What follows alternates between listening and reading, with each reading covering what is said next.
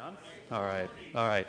So, uh, first, for those of you who don't know me, uh, let me introduce myself so you know who I am. Um, so, my name is Kel. Uh, first and foremost, uh, I'm a believer in a risen Christ. Um, secondly, I'm a husband, father, um, and actually, I'm grateful that my parents are here and my sister and her husband. So, thanks, guys. And also, just grateful to uh, be here today to maybe give some vantage point um, you know, on Scripture. But before I do that, uh, let me start with a prayer, and I'm just going to read a, piece, a, psalm, a part of a psalm um, for a prayer. So if you join me. The Lord is compassionate and gracious, slow to anger, abounding in love. He will not always accuse, nor will he harbor his anger forever. He does not treat us as our sins deserve or repay us according to our iniquities. Uh, amen. Thank you. And then before I start, I want to point out a typo on your notes on the second page above the community group questions. What do God does right there at the top? it's not the way we speak here. it should say my typo is what did God do? or what God did. All right. Okay, so I have to admit that uh, as I was preparing, oh, and can we flick on the, um, the background thing? Great. Um, so I have to admit, I was a bit overwhelmed when I started on this, and um, and let me also say that this, this passage of scripture we're going to cover in two weeks. So that I was grateful for that because there's so much here and because it allowed me to focus in on a part that uh, I guess appealed to me and you're just subject to that, I guess. But part of the reason I was overwhelmed by it is as I was preparing, um, I was you know, listening and reading and stuff like that. And this, uh, this passage in Romans is sometimes called and not by people who have an insignificant uh, impact you know, on, on, um, on our understanding of the word, by, but by somebody called Martin Luther, called this the apex of Scripture or the pinnacle um, and stuff. So in one way, that was kind of uh, overwhelming to me. In, this, in another way, it was made me absolutely excited. Um, and sometimes, and, and, so what I want to do um, this week is really elevate the word, really lift. Um, I think sometimes when we, we can treat God and His Word as big and enormous and massive, and, and sometimes it feels distant and unreachable when we do that. On the other hand, sometimes when we think about it as very attainable and personal and friendly, and sometimes it's all too attainable. Um, and I, I don't think, I don't subscribe to it's, it's actually somewhere in the middle. I actually think it's all of those things and everything in between. But today, I'm going to draw our attention to the, to the earlier part of that, just the bigness and the enormity and the majesty and the glory um, of, of, as expressed in His Word, but of God and His Son. And so while we're in Romans, I'm actually starting in Leviticus. Let me read a, a short passage here um, about Aaron and his sons. Aaron's sons, Nadab and Abihu, took their censers, put fire in them, and added incense. And they offered unauthorized fire before the Lord, contrary to his command. So fire came out of the presence of the Lord and consumed them, and they died before the Lord. Verse 3, that's verse 1 and 2. Verse 3 goes on and says Moses then said to Aaron, this is what the Lord spoke of when he said, Among those who approach me, I will be proved holy. In sight of all the people, I will be honored. And Aaron remained silent. Now, this account of Aaron and his sons, it doesn't go into the detail about Aaron's reaction. But we can maybe anticipate being human. We can, uh, we can maybe anticipate that, that Aaron was distraught. Right? Here were his, here were his sons who had been brought up in, in, in, as, as part of the priesthood. They'd been obedient till now. They make offerings, and they, perhaps a plea to Moses. Plea, Moses, what just happened? All my sons do, did was drop a little incense in this censer, and now you've, they, they're dead. You, you've, you've brought fire down on them, and you, you brought your wrath on them, and you, like just possibly possibly, again, the scripture doesn't say this, but perhaps we can anticipate that he was distraught. Why so extreme? These were my sons. But then we go back to the gravity of verse 3 up there, right? I will be proved holy, and I will be honored. And then we, we see this again and again throughout Scripture holy, honored, lifted up, revered, praised, glorified, right? And then you see at the end of verse 3, Aaron remained silent. And I think he knew, right, that Moses was right. He knew that a seemingly slight transgression placed the will of his sons above the holiness of God. And, the, and then what this did is this exposed God once again, our God, unapproachable light, right? The one who's to be feared and honored and glorified, exposed God once again to the one thing that God will not be in the presence of sin. And their action of, of uh, polluting worship with their intent to put incense in, that was an affront to God's glory. And we see this. This is how the preservation of glory, the uh, preservation of his holiness, the sanctity of glory, right? This is how the exercise of justice plays out. We see that man is consistently doing and consistently deserving what a just God is obligated. If he's going to maintain his just standing, he is obligated to dispense his, job, his justice. Here's another example Uzzah was, was struck down because he touched the ark, the Ark of the Covenant. They were supposed to transport the ark on poles through little rings. You can maybe get a visual of this when you watch Raiders of the Lost Ark, right? But um, and it was supposed to be covered in in uh, animal skin, and they're trucking this, trucking it down down a pathway. It starts to slip. This this uh, this Levite uh, uh, Uzzah goes to steady the cart. He touches the ark, and he's struck down. Now, the scripture implies that God would have been just fine if the, if the ark had touched the the ground. At least the ground is obedient.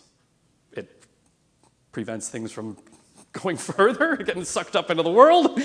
when it's dust, it blows around. When it's dirt, when it's wet, it's muddy, it's obedient. It does what it, it, it's supposed to do. God was not going to let an unclean, disobedient human touch the ark. And, and again, an affront to obedience, an affront to his glory, and wrath poured out. They, they, could not, the Israelites could not intermarry. They could not be on the same land as, as uh, other people. And the Lord, the Lord takes out entire nations, right? He takes out entire nations. Let's look at the book of Joshua, right? And he, he makes the sun stand still so the Amorites could be wiped out completely, right? He takes them out. You look at Ezekiel 38 about what things to come, right? And he says, My anger will be aroused in my zeal and fiery wrath. Um, and uh, I'm just going to read these couple verses exactly. The fish in the sea, the birds in the sky, the beasts of the field, every creature that moves along the ground, and all the people on the face of the earth will tremble at my presence. The mountains will be overturned, the cliffs will crumble, and every wall will fall from the ground. I will execute judgment on him with plague and bloodshed. I will pour down torrents of rain, hailstones, and burning sulfur on him and on his troops and on the many nations with him. And I will show my greatness and my holiness, and I will make myself known in the sight of many nations. Then they will know that I am Lord. And so we see this repeatedly in the Old Testament. And we ought to realize that we are no different than the thousands of generations that preceded us. And in and, in and of ourselves, we are incapable of righteousness. Anytime we sin, we're indicating that our desires and our will, this is one of your things if you're one of those that follow along, our desires and our will are of greater importance than His holiness. And we should be subject to His just and, and rightly applied consequences. And we know, we say this all the time, that the consequence of sin is death. And we say this, but sometimes I need, I need a reminder of how awful and terrifying and precarious our position really is. And if you want to get a feel for this on your own, go read a sermon preached, I forget exactly when it was. It's called Sinners in the Hand, Hands of an Angry God. And it'll just give you a feel of how delicately uh, we are being held. And so we have this jealous, vengeful, wrath wielding, and just God. The one who consumed Aaron's sons in, the, in fire from heaven.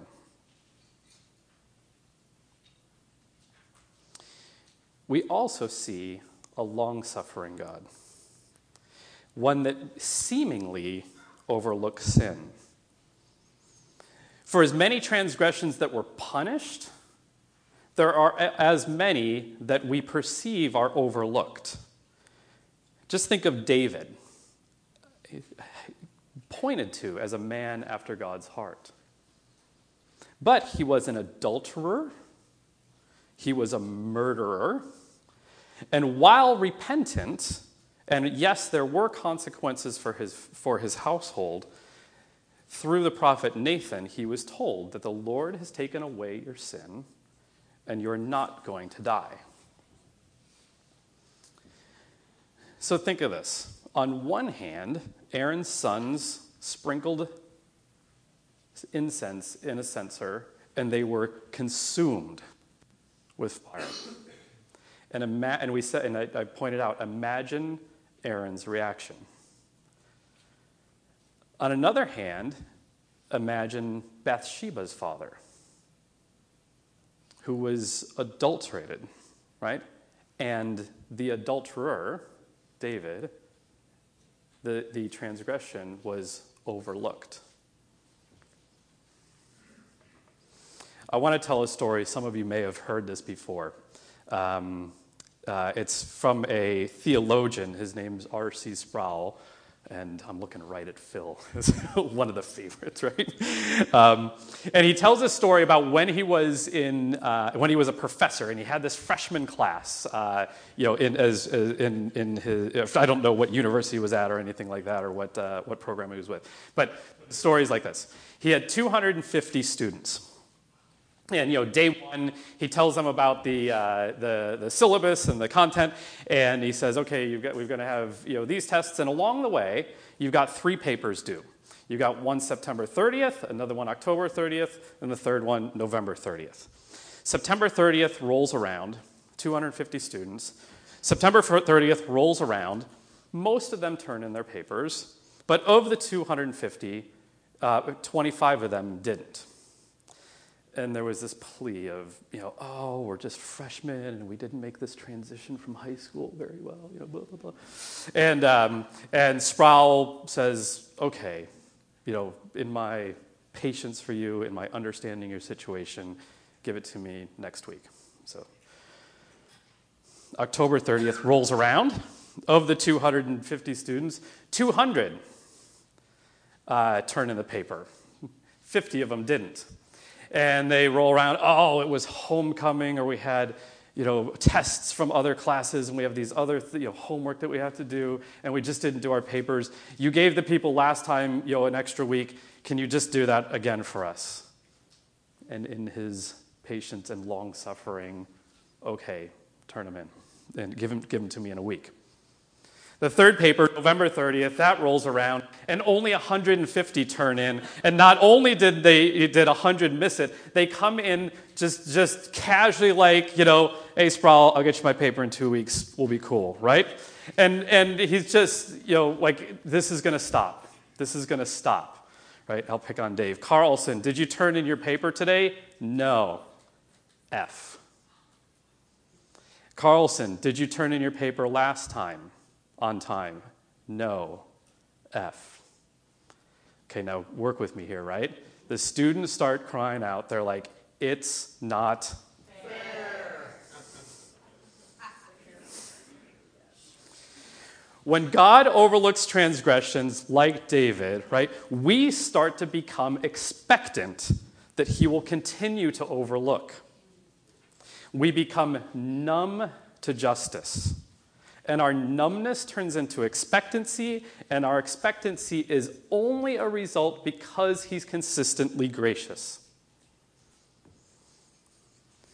Sometimes, if we become expectant of grace, we, get, we can get into a spot that we are shocked by justice and presume upon grace.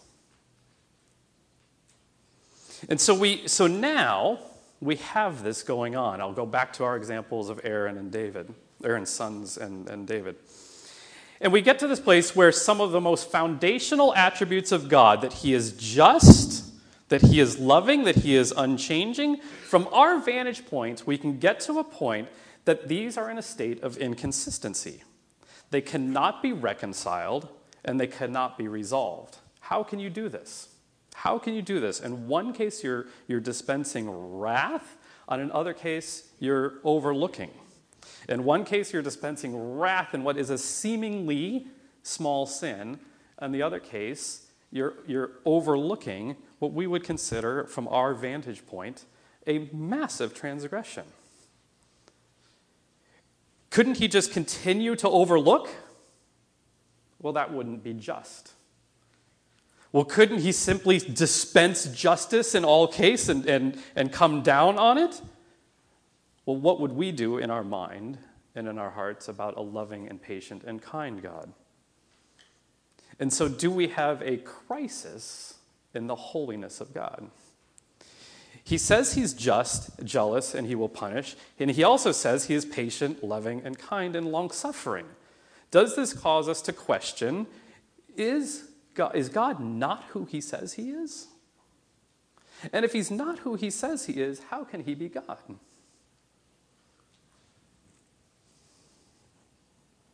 Now we'll get to Romans. It's right here that we have to change our perception. It's right here that we have to contemplate the offended and not necessarily put ourselves always in the vantage point of the offender. See, sometimes, sometimes we approach the crucifixion and resurrection from our perspective of the offender. We tend to think that the framework that God is working from is the fra- same framework and same vantage point that is ours. See, from God's perspective, perhaps, I don't know, from his perspective, perhaps he was saying, You're getting it all wrong. You're getting it's it, I'm not inconsistent because I'm always consistent. I'm not favoring one of my attributes over another. But sometimes we think that he had to send Jesus to save us. And that sometimes we say we, we, we got him in a quandary, right? That he had to do something to save us from ourselves. And sometimes we presume that his loving kindness and he will not dispense wrath, and that because he's not dispensing wrath, he has to do something to save us from what we consistently do without Jesus in our sin. He didn't have to save us. We consistently are kind of trampling his glory. We're an, an affront to his holiness. And he didn't have to do this. He wasn't overlooking sin. He was allowing it so that his forgiveness would glorify him to measures that we can't comprehend. So let's not reduce God to a point that he found himself in this quandary. Let's not reduce God to a point that the Romans killed Jesus. No, he did it. See, if you look at Isaiah, there's plenty of this in Isaiah um, 43, 53, if you want to take a note, that you can't have those chapters and also have God in this quandary that he had to figure something out because man was so sinful.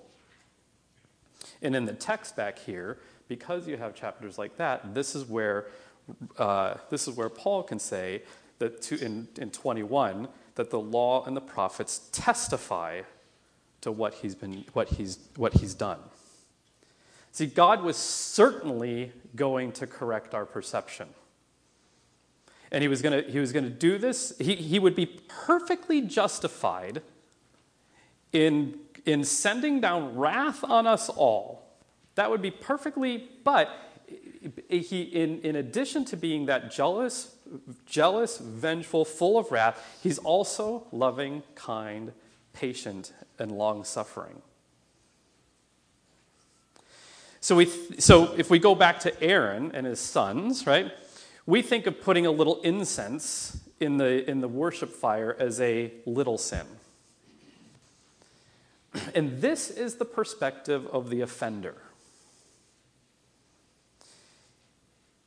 And to come close to comprehending what happened on the cross, we need to think of the offended. See, there's no such thing as a little sin. Every sin is an, affront to his glory. So now you think about sin, you think about all the sins of commission, sins of omission, the sins that have actions, sins of the heart, of the mind. Think of them for all time, for billions and billions of people, trampling his glory, affronting his holiness over thousands and thousands of years. This is what Jesus became. He wasn't a sinner, but God made him sin. And he made him sin so that wrath could be poured out and he could be perfectly just and the justifier of all of us. See, Jesus completely understood this. Uh, before his crucifixion in the garden in the mount, on the Mount of Olives, anticipating his crucifixion, he sweat blood. and he knew what it was for. He says to his disciples, For the, man, the hour has come for the Son of Man to be glorified. And he says, Now my soul, my soul is troubled. And what shall I say? Father, save me from this hour? No. It was for this reason I came to this hour. It says, Father, glorify your name.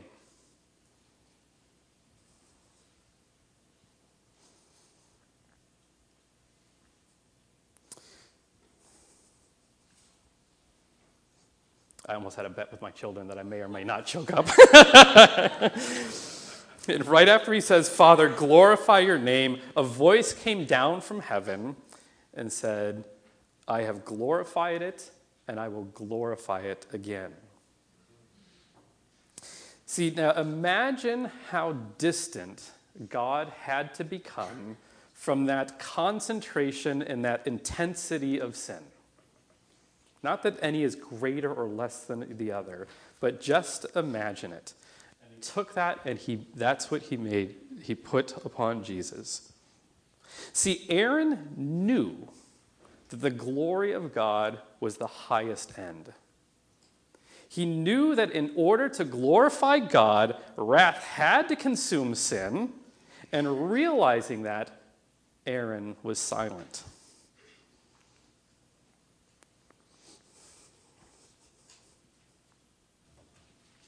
The same thing on a cross, Jesus cries out, My God, my God, why have you forsaken me? And just like Aaron, his father was silent. We sang these lyrics. See, God was always going to demonstrate his glory. This wasn't not going to happen. And let's not go to a place that I am too sinful for Jesus. When you think of all sin for all time, all people put on Jesus, what? Did he just forget yours? Oh, yeah, Ben, that's right. I forgot that one when I was thinking about this and putting it all on Jesus, right? No, you are included.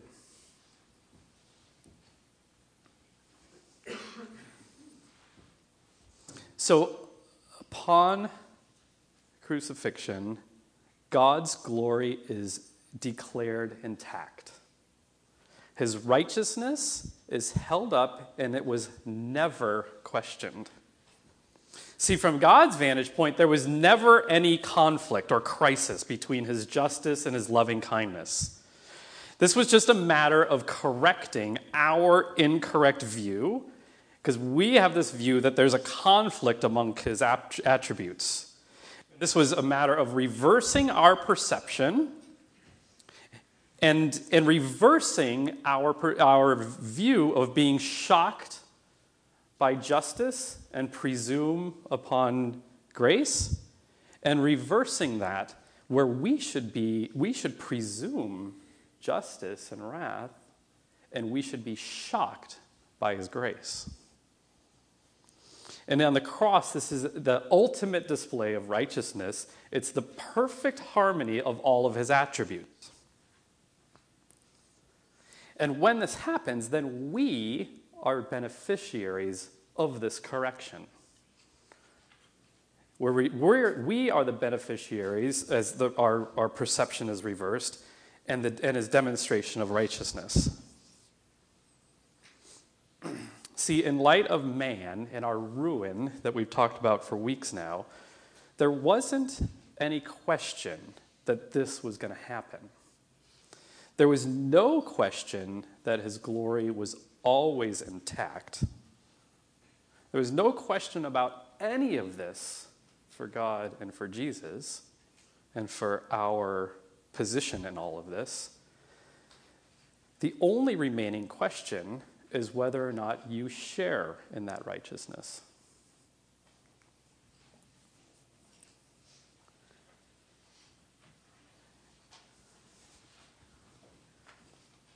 So we, we talked here about what he's done, and then we shift over to what we do. So the only open question in all of this, then, is do you share in that righteousness? It's not our righteousness, it's the righteousness of Jesus. And we are just the beneficiaries of it. We just get to enjoy it.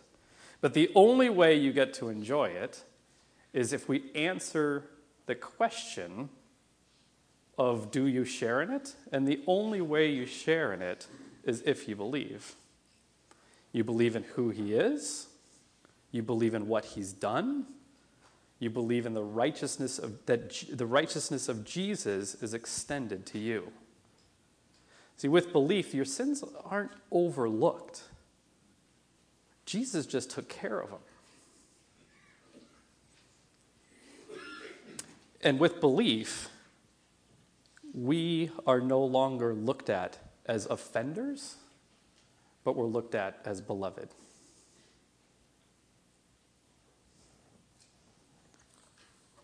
Let me close with the same prayer I opened with.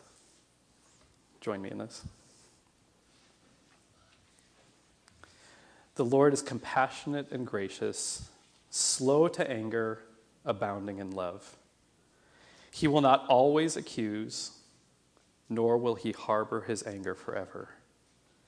He does not treat us as our sins deserve or repay us according to our iniquities. Heavenly Father, we're just so grateful that you maintain your attributes. You are unchanging. You have never compromised who you are. And we, we know and we understand you to be just. We know and understand you to be kind and forbearing and And as you are unchanging and you do maintain consistency in all this, we're just so grateful for which side we are upon that on that. And let us not be shocked by your justice and presume upon grace, but let us live in a way and respond in a way that you're, yes, we presume your justice, we know it's been taken care of, and we're shocked by your grace. We pray this in the name of the one who took your wrath. We pray in Jesus' name. Amen.